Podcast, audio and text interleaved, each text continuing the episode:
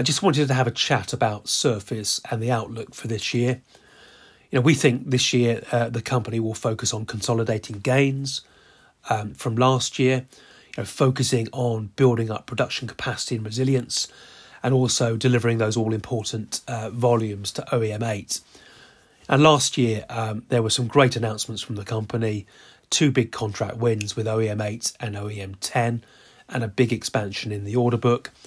Uh, the company also successfully raised new funds and set out their plan to develop a second factory. Uh, but towards the end of the year, they announced um, some teething problems with production and a reduced number of discs being shipped to customers. So, some big positives last year, but also uh, still some teething problems with the ramp up. If we look at this year, uh, we are forecasting a big uplift in sales from around £5 million uh, last year to over £20 million in 2023. The business um, should also become healthily profitable uh, with the drop through benefit of higher volumes.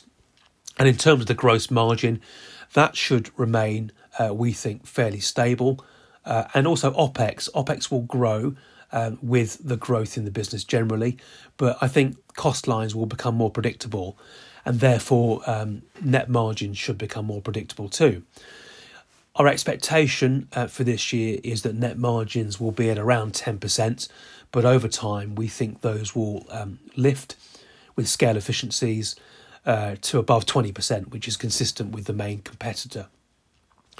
As ever, there's volume risk with a drawdown of discs from customers uh, hopefully, we've been conservative in our expectations and forecasting uh, with take up by uh, OEM8 customers. Uh, we expect regular updates from Surface as we go through the year. Um, so to get on top of this issue early, if need be. On the capacity side, um, which is probably the, the, the sort of key sort of pacing uh, issue, if you like. Current factory capacity is around 20 million of sales. But with all the new equipment installed and up and running properly, we expect that to rise to about 50 million pounds of sales, of annual sales, um, by the middle of the year.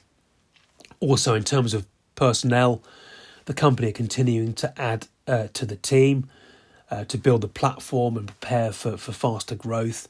So, the role of COO has been created, but we also expect program managers to be hired to help with the finishing of Factory 1 and the development of Factory 2. The process to hire a new CFO has already started. Uh, we expect that person to be in post uh, probably in Q3. So, to sum all this up, you know, we think there are sort of four areas of focus here. You know, consolidating the ramp up in production uh, from the new equipment installed, Secondly, delivering significant volumes to OEM 8 under that £100 million contract. Thirdly, um, building uh, management systems factory capacity to fulfill um, that 290 million pound total order book and also to position the company for a further potential 200 million pounds of extra orders and carryovers and then i think fourthly I think very importantly, ensuring that market expectations are met for progress on sales and profitability. There's a lot more detail in my research notes on the Zeus website.